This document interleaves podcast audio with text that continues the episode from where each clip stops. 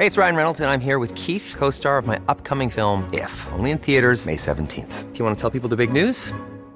All right, I'll do it. Sign up now and you'll get unlimited for $15 a month in six months of Paramount Plus Essential Plan on us. Mintmobile.com slash switch. Upfront payment of $45 equivalent to $15 per month. Unlimited over 40 gigabytes per month. Face lower speeds. Videos at 480p. Active Mint customers by 531.24 get six months of Paramount Plus Essential Plan. Auto renews after six months. Offer ends May 31st, 2024. Separate Paramount Plus registration required. Terms and conditions apply if rated PG. A lot can happen in three years. Like a chatbot may be your new best friend. But what won't change? Needing health insurance. United Healthcare Tri Term Medical Plans, underwritten by Golden Rule Insurance Company, offer flexible, budget friendly coverage that lasts nearly three years in some states. Learn more at uh1.com. Hi there, and welcome back to Going for Goal, the women's health podcast with me, Roisin Dervish O'Kane. Not listened to us before? Here's the deal. Every week, we arm you with the know how you need to hit the health goals that you've told us matter most to you. Now, learning how to quit perfectionism might sound at odds with the aim of this podcast. After all, society rewards flawlessness in everything from appearance to work performance. But the truth is, perfectionism is more likely to sabotage your success than strengthen it. Scientific research has linked the personality trait with everything from burnout to depression. Singer Demi Lovato, whose mental health struggles are well documented, has opened up about her battle with perfectionism. So has Zendaya, star of HBO series Euphoria. And the data suggests it's on the rise for women like you too. Our features director, Nikki Osman, who puts together this show with me, shared a properly moving personal account of how perfectionism has impacted her mental health and happiness. You can read it in our April issue, which is out next week. The expert's advice in this piece was so on point that we wanted to share it with all of you. So, joining me today is Tom Curran, Professor of Psychological and Behavioural Science at London School of Economics, and clinical psychologist Dr. Jessamy Hibbard, author of The Imposter Cure. Welcome, guys. Thank you for having me. Thanks a lot. Pleasure to be here. Great to have you. Um, Tom, so just briefly, how did you come to be researching perfectionism? Oh gosh, uh, I'm going to give you the very, very abridged version. Yeah, go. uh, so my, uh, I started out as a uh, someone that was interested in uh, f- health and physical activity. So that's where my interest in psychology started, around how we can get people more physically active um, and engaging in healthier lifestyles. Uh, around about the time I was finishing my my PhD, this uh, variable, this personality characteristic sort of popped into a research paper that I was reading, and uh, it really jumped out at me. It was perfectionism, and it kind of struck a chord with, with myself. As it was uh, something that I, I related to, and that I thought was really interesting, but there wasn't a great deal of research that had been done on it. So, really, I did a couple of early, very basic research papers looking at relationships between perfectionism and certain outcomes in health contexts. And uh, from there, I did work on the growth and uh, explosion of uh, perfectionism in recent years, uh, doing some more recent cohort analyses looking at how it's increased over time. And that's where we are today. So that's that's Fantastic. the abridged version. Yeah. Thank you. Um, and Jessamy, how have you encountered perfectionism in your work? It's something that comes up in my clinical work a lot, generally as a symptom of other disorders. So it can be a coping strategy that also causes people problems. And in my work, I've often kind of called it the problem that pretends not to be. And I did a lot more research on it when I wrote The Imposter Cure. And there's a whole chapter on it in there, which really made me look closely at it and actually looked at Tom's research as part of that as well. And it was there that I started to think about how it functions and how problematic it is because the person who's got it doesn't tend to see it as a problem, mm. even though it causes all these problems because yeah. they look at the gains rather than the costs. And it just really intrigued me. And like Tom and like Nikki, it's something that I then realised I identified with too. Interesting. So it seems like perfectionism's got a bit of a, an image problem. it seems like there's a disconnect between people's perception of perfectionism versus what it actually is. Tom, would you agree? Absolutely. Uh, the amount of times I, I go to uh, dinner parties or social events and I, I talk about my research is on perfectionism, everybody almost is like, oh, I really relate to that. I'm, I'm totally a perfectionist. Or I see those sort of tendencies in the way that I uh, go about things in work or uh, sport or leisure, even leisure activities, um, particularly things like baking have become very competitive these days, and, and lots of people are really perfectionistic about even those activities. So uh, it's definitely something that's very popular. It's definitely something that people relate to, but um, the research is is pretty conclusive that that despite uh, the energy that goes underneath it and the amount of work and effort that we put in, uh, there's a lot of baggage, and that baggage is is tied up in things like uh, mental health difficulties, mm. um, lots of worry, brooding, uh, self conscious emotion, shame, and guilt, particularly when things haven't gone well. And that can contribute to quite significant psychological pain and things like burnout and exhaustion uh, if it's left unchecked. Put simply, then, perfectionism, what is the definition of it? It's a personality trait, right? The academic definition is it's kind of two pronged. It's uh, excessively high standards and self-set goals and standards, but in combination with excessively harsh and punitive self-criticism. Uh, so yes, there's a behavioural component that drives us forward. And, and I suppose in some ways you could argue that that's positive, although the evidence for the success of perfectionists is, is, is limited. Uh, but but there is a lot of, as I, as I said, uh, baggage that's associated with that high level of energy, and that comes with negative thought processes and patterns, uh, particularly worry about how we appear and how we are performing relative to other people. Uh, and when things don't go well, when let's say we've encountered setbacks or we feel like we're rejected in, in, in some context, then we that's an indictment on ourselves. That's that's not just an indictment of the activity, but it's an indictment on the self. We feel we, we take it very personally. We take it on board as as, some, uh, as a weakness or a frailty that we've exposed, and therefore we self castigate ourselves. How could we be so stupid?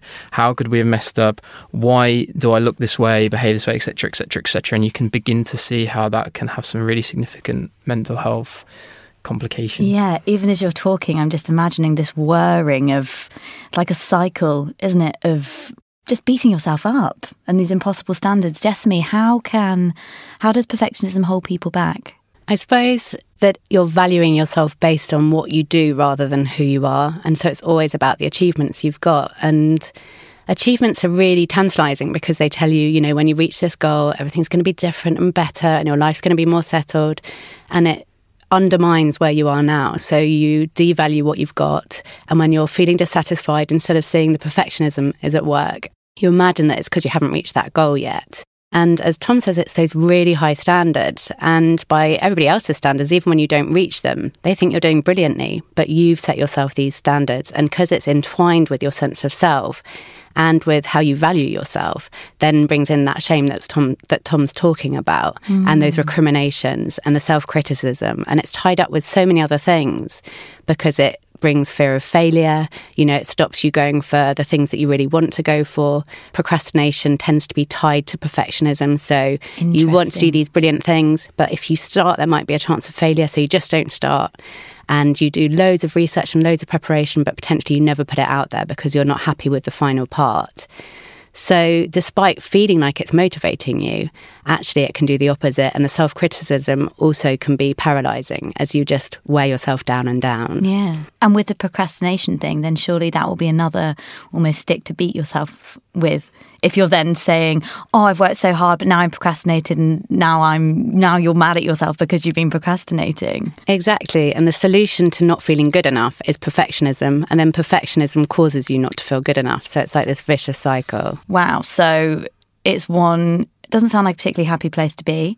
Um, Tom, am I right in thinking there's more than we spoke about some celebrities that um, have spoken about dealing with perfectionism in the intro, um, but Am I right in thinking there's more than anecdotal evidence to support the idea that it's on the rise? Uh, I did a big piece of work, uh, 28 years worth of data retrieval, um, around about 41,000 uh, college students uh, across a 28 year period. And, and what we found was perfectionism was increasing over time. And there are three main elements. One's it's called self oriented, that's a, a self set perfectionism. So I, I expect myself to be perfect. Uh, another is other oriented, so that's uh, outward direction of perfection. So I expect you to be perfect. Uh, but the third one, and this is the one that undertook the largest increase, was called socially prescribed perfectionism. And that's the sense that the social environment and others expect me to be perfect. And that undertook a dramatic rise. Um, it, basically doubled uh, from 1989 to 2017. And, and that's particularly worrying because socially prescribed perfectionism, the, the sense that everyone expects me to be perfect, is most strongly correlated with uh, significant psychological problems, things like depression, anxiety. I guess that's the one you can't you can't have a word with yourself. Like if it's coming from you, you could maybe work to try and I don't know lower your own standards or be a bit kinder to yourself. If it's coming from someone else, you could have a conversation with them. But if you feel like it's coming from society, Yeah, and, and that, that one's very much rooted in a, in a desire for others' approval, for self validation, uh, so that I need other people to tell me that uh, I'm performing well or that, that I'm appearing beautiful or I am in some way accepted by other people. And of course, that's exceptionally draining, emotionally, cognitively draining, and, and also very, very uh, damaging for our mental health because when things are going well, it's okay. But as I talked about, when things don't go well, when we feel rejected, when we maybe haven't got as many likes or as followers, or we haven't been, we haven't received that positive feedback that for the performance that we that we, we need for our self esteem, then we we begin to see a lot of depression, uh, worry, shame, guilt, and things arise which which create a lot of psychological problems. And I think that one's so much harder to see as well because it's like Yeah. in your surroundings, in your environment. It's not you saying it to yourself, like you say, or somebody else saying it to you. It's so much more subtle than that. Yeah. because it's you just see it as reality. Yeah. Exactly, and and that's that's the thing. Like, we can have this argument about whether pressure in the uh, objective outside environment is increasing, and I think it is, but it doesn't necessarily matter too much because this is a worldview. This is the way that I see the world. This is a lens through which I see the world, and irrespective of what's actually going on, I perceive that other people are judgmental, they expect excessively high standards of me, uh, and and a, a highly critical, um, particularly when I have when I feel like I haven't performed. And so it's about disguising what they feel is inner frailty from others and trying on a day to day basis to receive other people's approval. Interesting. And we're going to come on to some practical tips in a bit. But before we do, I found um, a really interesting point in the piece was saying that it's not something, because we think of perfectionists and we often think of, I don't know, like an anxious schoolgirl before GCSEs or this very highly strung type A. Um, but actually, it's not something you grow out of. Is, it, is there evidence that it can increase the older you get? Yeah, that's a really interesting study by Martin Smith, who's who's in uh, York St John University, uh, suggests that actually perfectionism can uh, increase over time with age. Like most person, most personalities characteristics stay stable; they embed themselves within sort of mid to late adolescence, and then they stay relatively stable over the lifespan. Uh, but it, there's evidence that perfectionism can actually increase, um, and its and its uh, perniciousness and its impact on mental health can increase throughout the lifespan. So that's a really uh, concerning uh, Yeah. finding, and one particularly in the light of the work that we've done th- that's showing that it's increasing over time, has potential implications later down the road. So obviously the millennial generation has been increased, but it's not that suddenly they're going to go out. They're going to grow out of it when they hit their mid thirties. There's potential that if it if it goes unchecked, it could get worse. Potentially, we don't know, but that's that's a potential implication, um, and uh, one we should be aware of. But I mean, it's going back to that cycle, right? It's that sick, once you once you begin on this road, it's very difficult to step off, and it amplifies and accelerates. It's kind of like a self perpetuating cycle, and then we think that might be one of the reasons why we, it tends to increase. And I think you get better practiced at it. So it is addictive because you get these positive effects from it that you're focusing on, like praise or affirmation or approval or completing your goals. And then you get better and better at having strict rules around that. And you get more and more productive. And then when you're not productive, you're like, oh, this doesn't feel good. So you work more. Mm-hmm. And because your standards increase, then your drive increases too. And the kind of pressure you're putting on yourself increases. Mm. So I can see that it approaches with age. You know, in my clinic, I, I could see that it started with me, not when I was younger, when I was older. Yeah, So, tell me a bit more about that. So I, if you'd looked at me at school, I definitely wasn't the anxious schoolgirl worried about her exams. I was the girl not working very hard. and um, then I did my university and it wasn't that different, my master's. But then when I did my doctorate in clinical psychology, I found something that I loved and that I was good at. And it started in a really healthy way doing that. You know, I'd just met my now husband, so there was loads of time for fun. But when I was at work, I really kind of focused on it and did my best there. And then it wasn't until after I had my son that suddenly I had less time, but also I wanted to do really well in work. I didn't want to lose any time with him. And so I felt like I had to make every moment count. And that if I was going to be away from him for work, then that work had to really matter. And it was then that I got my first book deal for the This Book Will series. So I got this deal to write four books, which was obviously an amazing thing for me. And, you know, thinking about it in terms of this endpoint I could get to and work really hard. But I, my life started to narrow and I didn't really have much time left over for myself. Mm. But it wasn't really until I wrote The Imposter Cure and was writing this chapter on perfectionism that I saw it because I saw it and I thought, well, I'm part time. I work three days a week. I have lots of time with my kids, which I never kind of let my boundaries from work intrude on. But I was getting up earlier and earlier to write the book, so I didn't miss time with my kids. I wasn't going to the gym ever or doing the things I enjoyed. In the evenings, I was too tired to see my friends. And suddenly, I was writing this chapter, and it talks about how your life narrows. And it talks about how you're striving to do enough, but it's never enough. And that that amount is like not even an amount you've got in your head.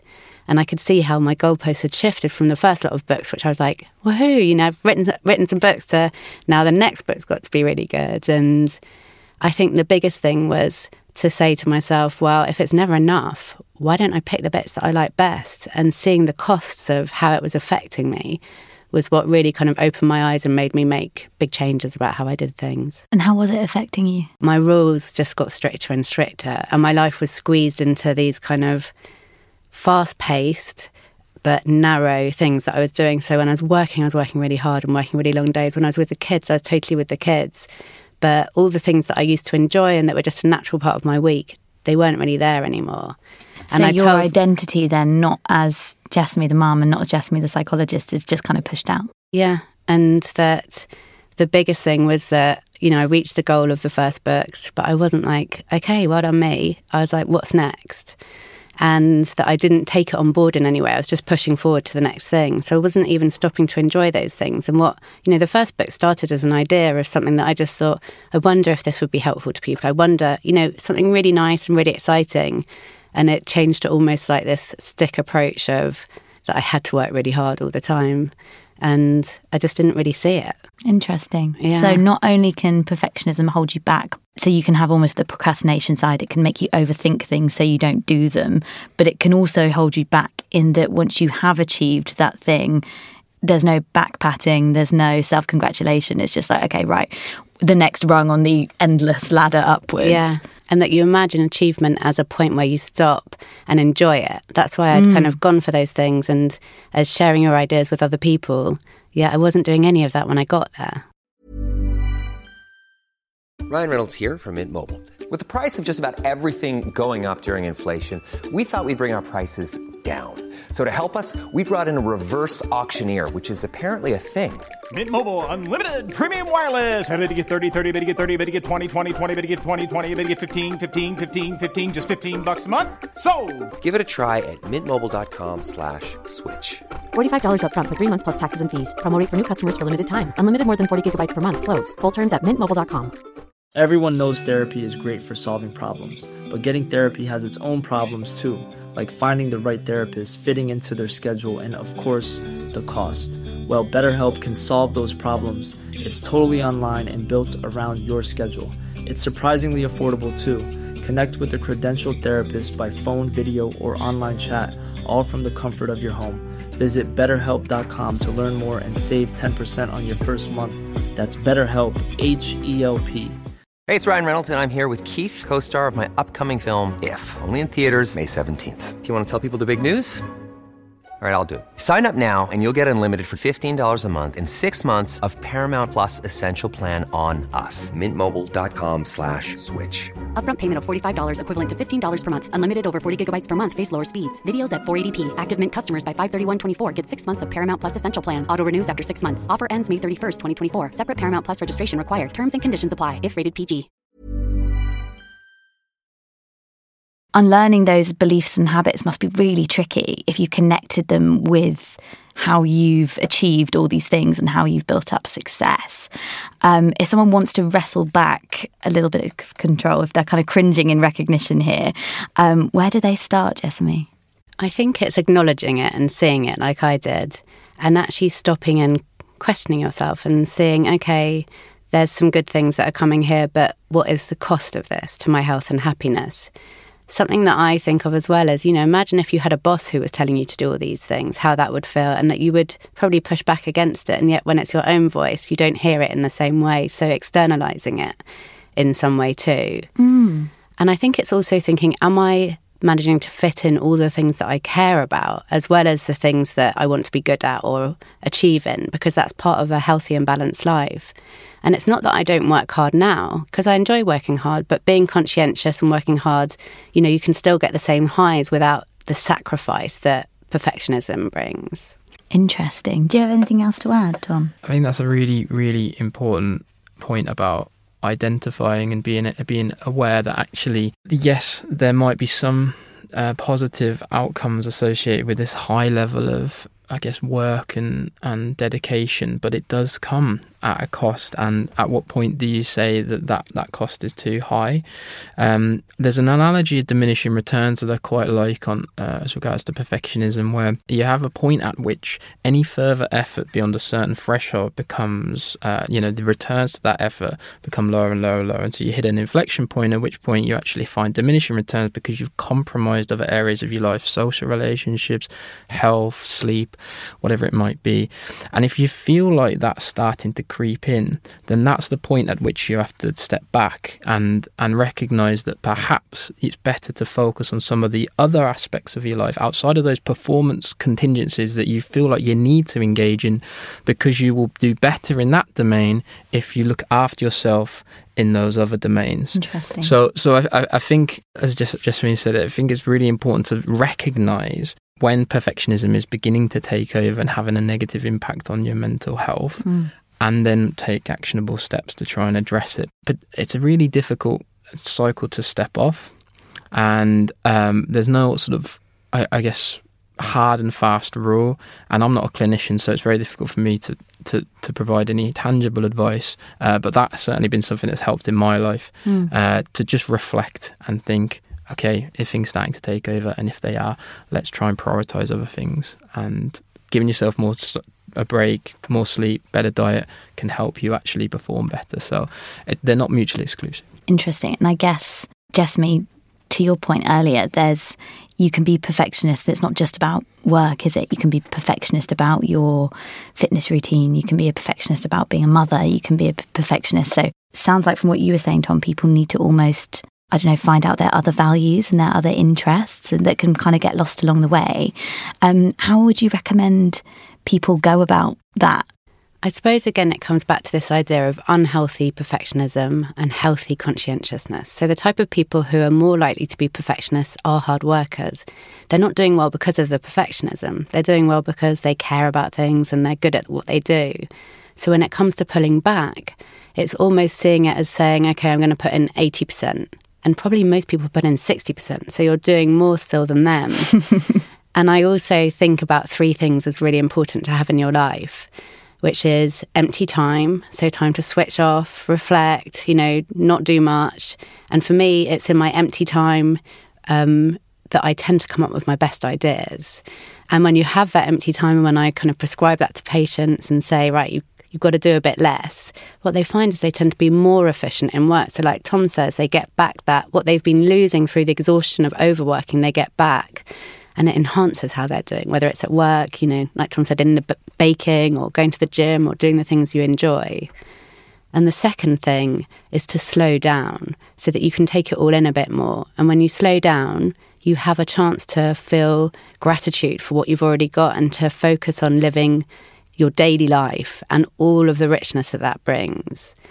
And the third part is the natural highs, which again get cut out. And that's things like your relationship, like Tom says, things like running, you know, going to the gym or yoga, having a giggle, giving back to other people, you know, time with family or friends.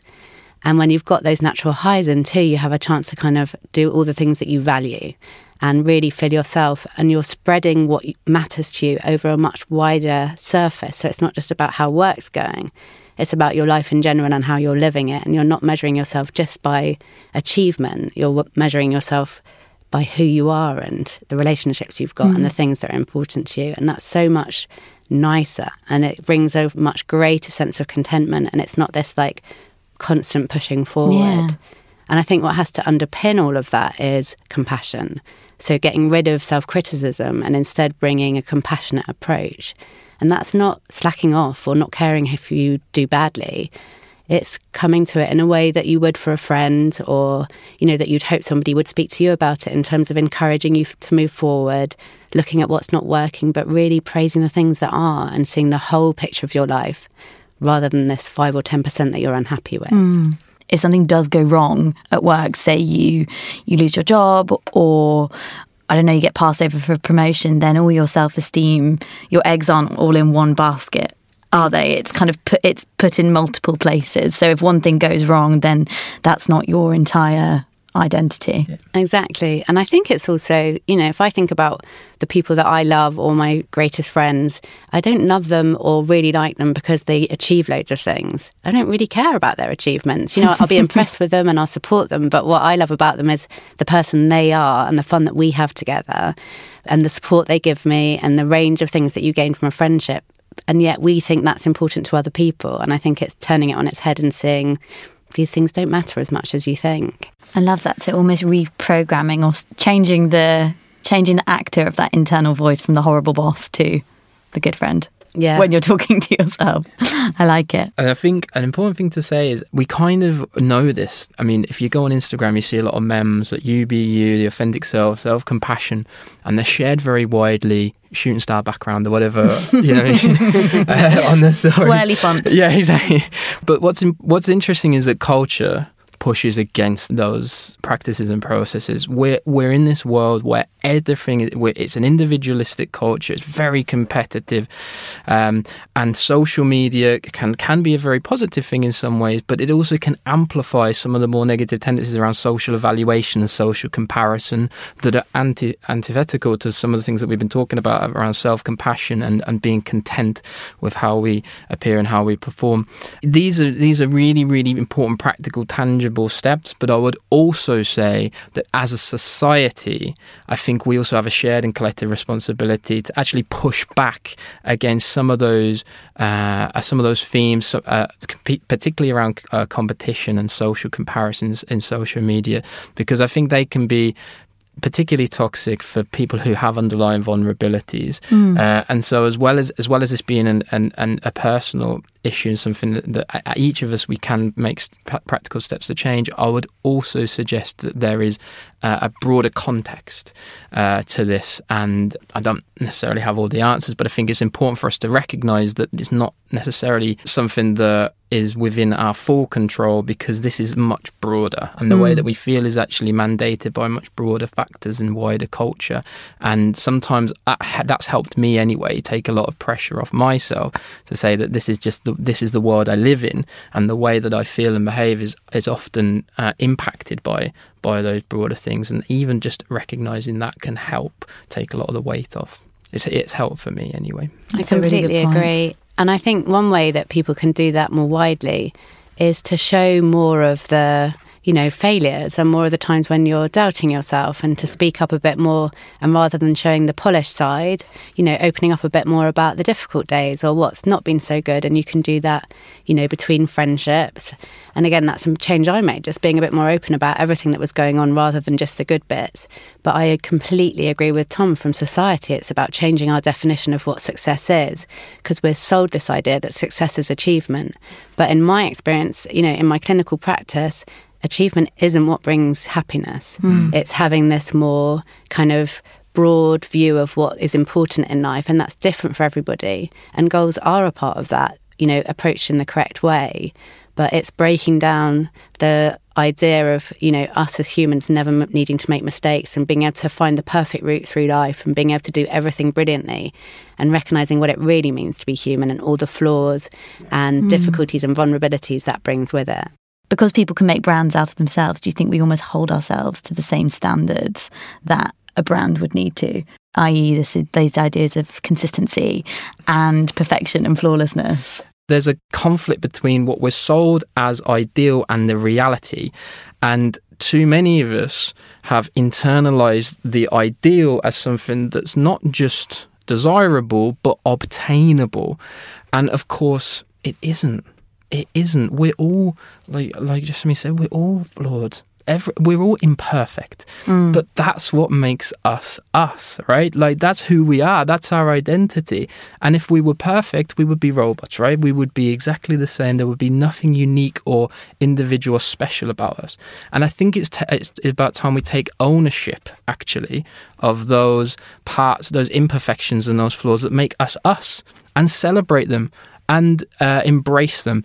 And I know that's easier said than done. And I know we're pushing against the tide of so many different forces.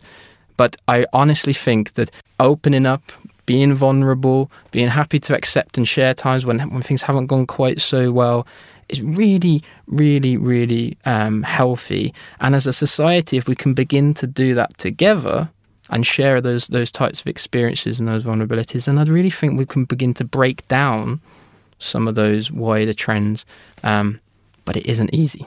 No, of course. Um, final question to each, each of you, a quick one. If anyone's still struggling to even want to shake off their perfectionist tendencies, what's better than being perfect? How would you sell it to them? I suppose that it's being realistic about the change. So it takes practice and getting into making time for those things. Like Tom says, you know, if I think about when I first started incorporating yoga into my working from home day, I felt like I was truanting and that I was being a bit naughty by going and doing that because I was doing something just for me.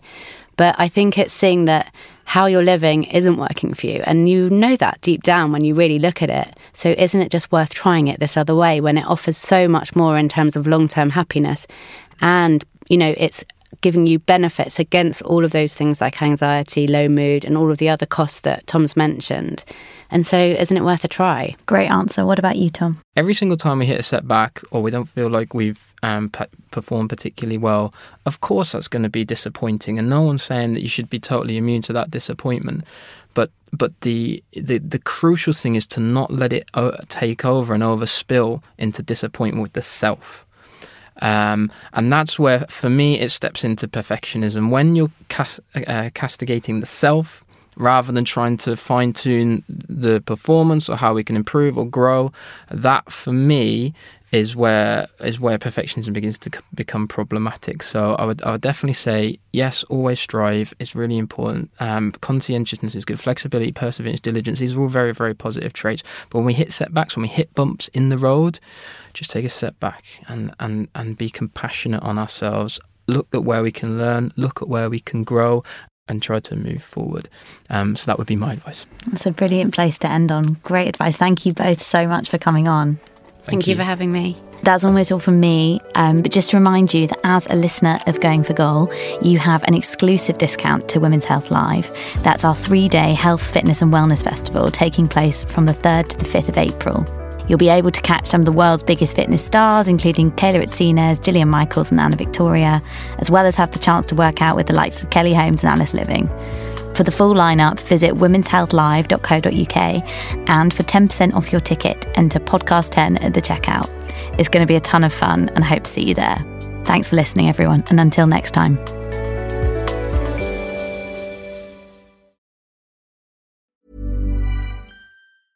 Mom deserves the best, and there's no better place to shop for Mother's Day than Whole Foods Market. They're your destination for unbeatable savings, from premium gifts to show-stopping flowers and irresistible desserts. Start by saving 33% with Prime on all body care and candles. Then get a 15-stem bunch of tulips for just $9.99 each with Prime. Round out Mom's menu with festive rosé, irresistible berry chantilly cake, and more special treats. Come celebrate Mother's Day at Whole Foods Market. Hey, it's Danny Pellegrino from Everything Iconic.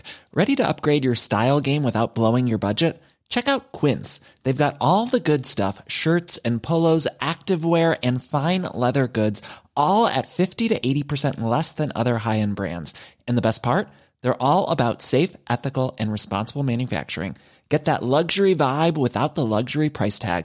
Hit up quince.com slash upgrade for free shipping and 365 day returns on your next order. That's quince.com slash upgrade. Mom deserves the best, and there's no better place to shop for Mother's Day than Whole Foods Market. They're your destination for unbeatable savings, from premium gifts to show-stopping flowers and irresistible desserts. Start by saving 33% with Prime on all body care and candles. Then get a 15-stem bunch of tulips for just $9.99 each with Prime. Round out Mom's menu with festive rosé, irresistible berry chantilly cake, and more special treats. Come celebrate Mother's Day at Whole Foods Market. Imagine the softest sheets you've ever felt. Now imagine them getting even softer over time. That's what you'll feel with Boll and Branch's organic cotton sheets. In a recent customer survey, 96% replied that Boll and Branch sheets get softer with every wash. Start getting your best night's sleep in these sheets that get softer and softer for years to come. Try their sheets with a 30-night guarantee. Plus, get 15% off your first order at bollandbranch.com. Code BUTTERY. Exclusions apply. See site for details.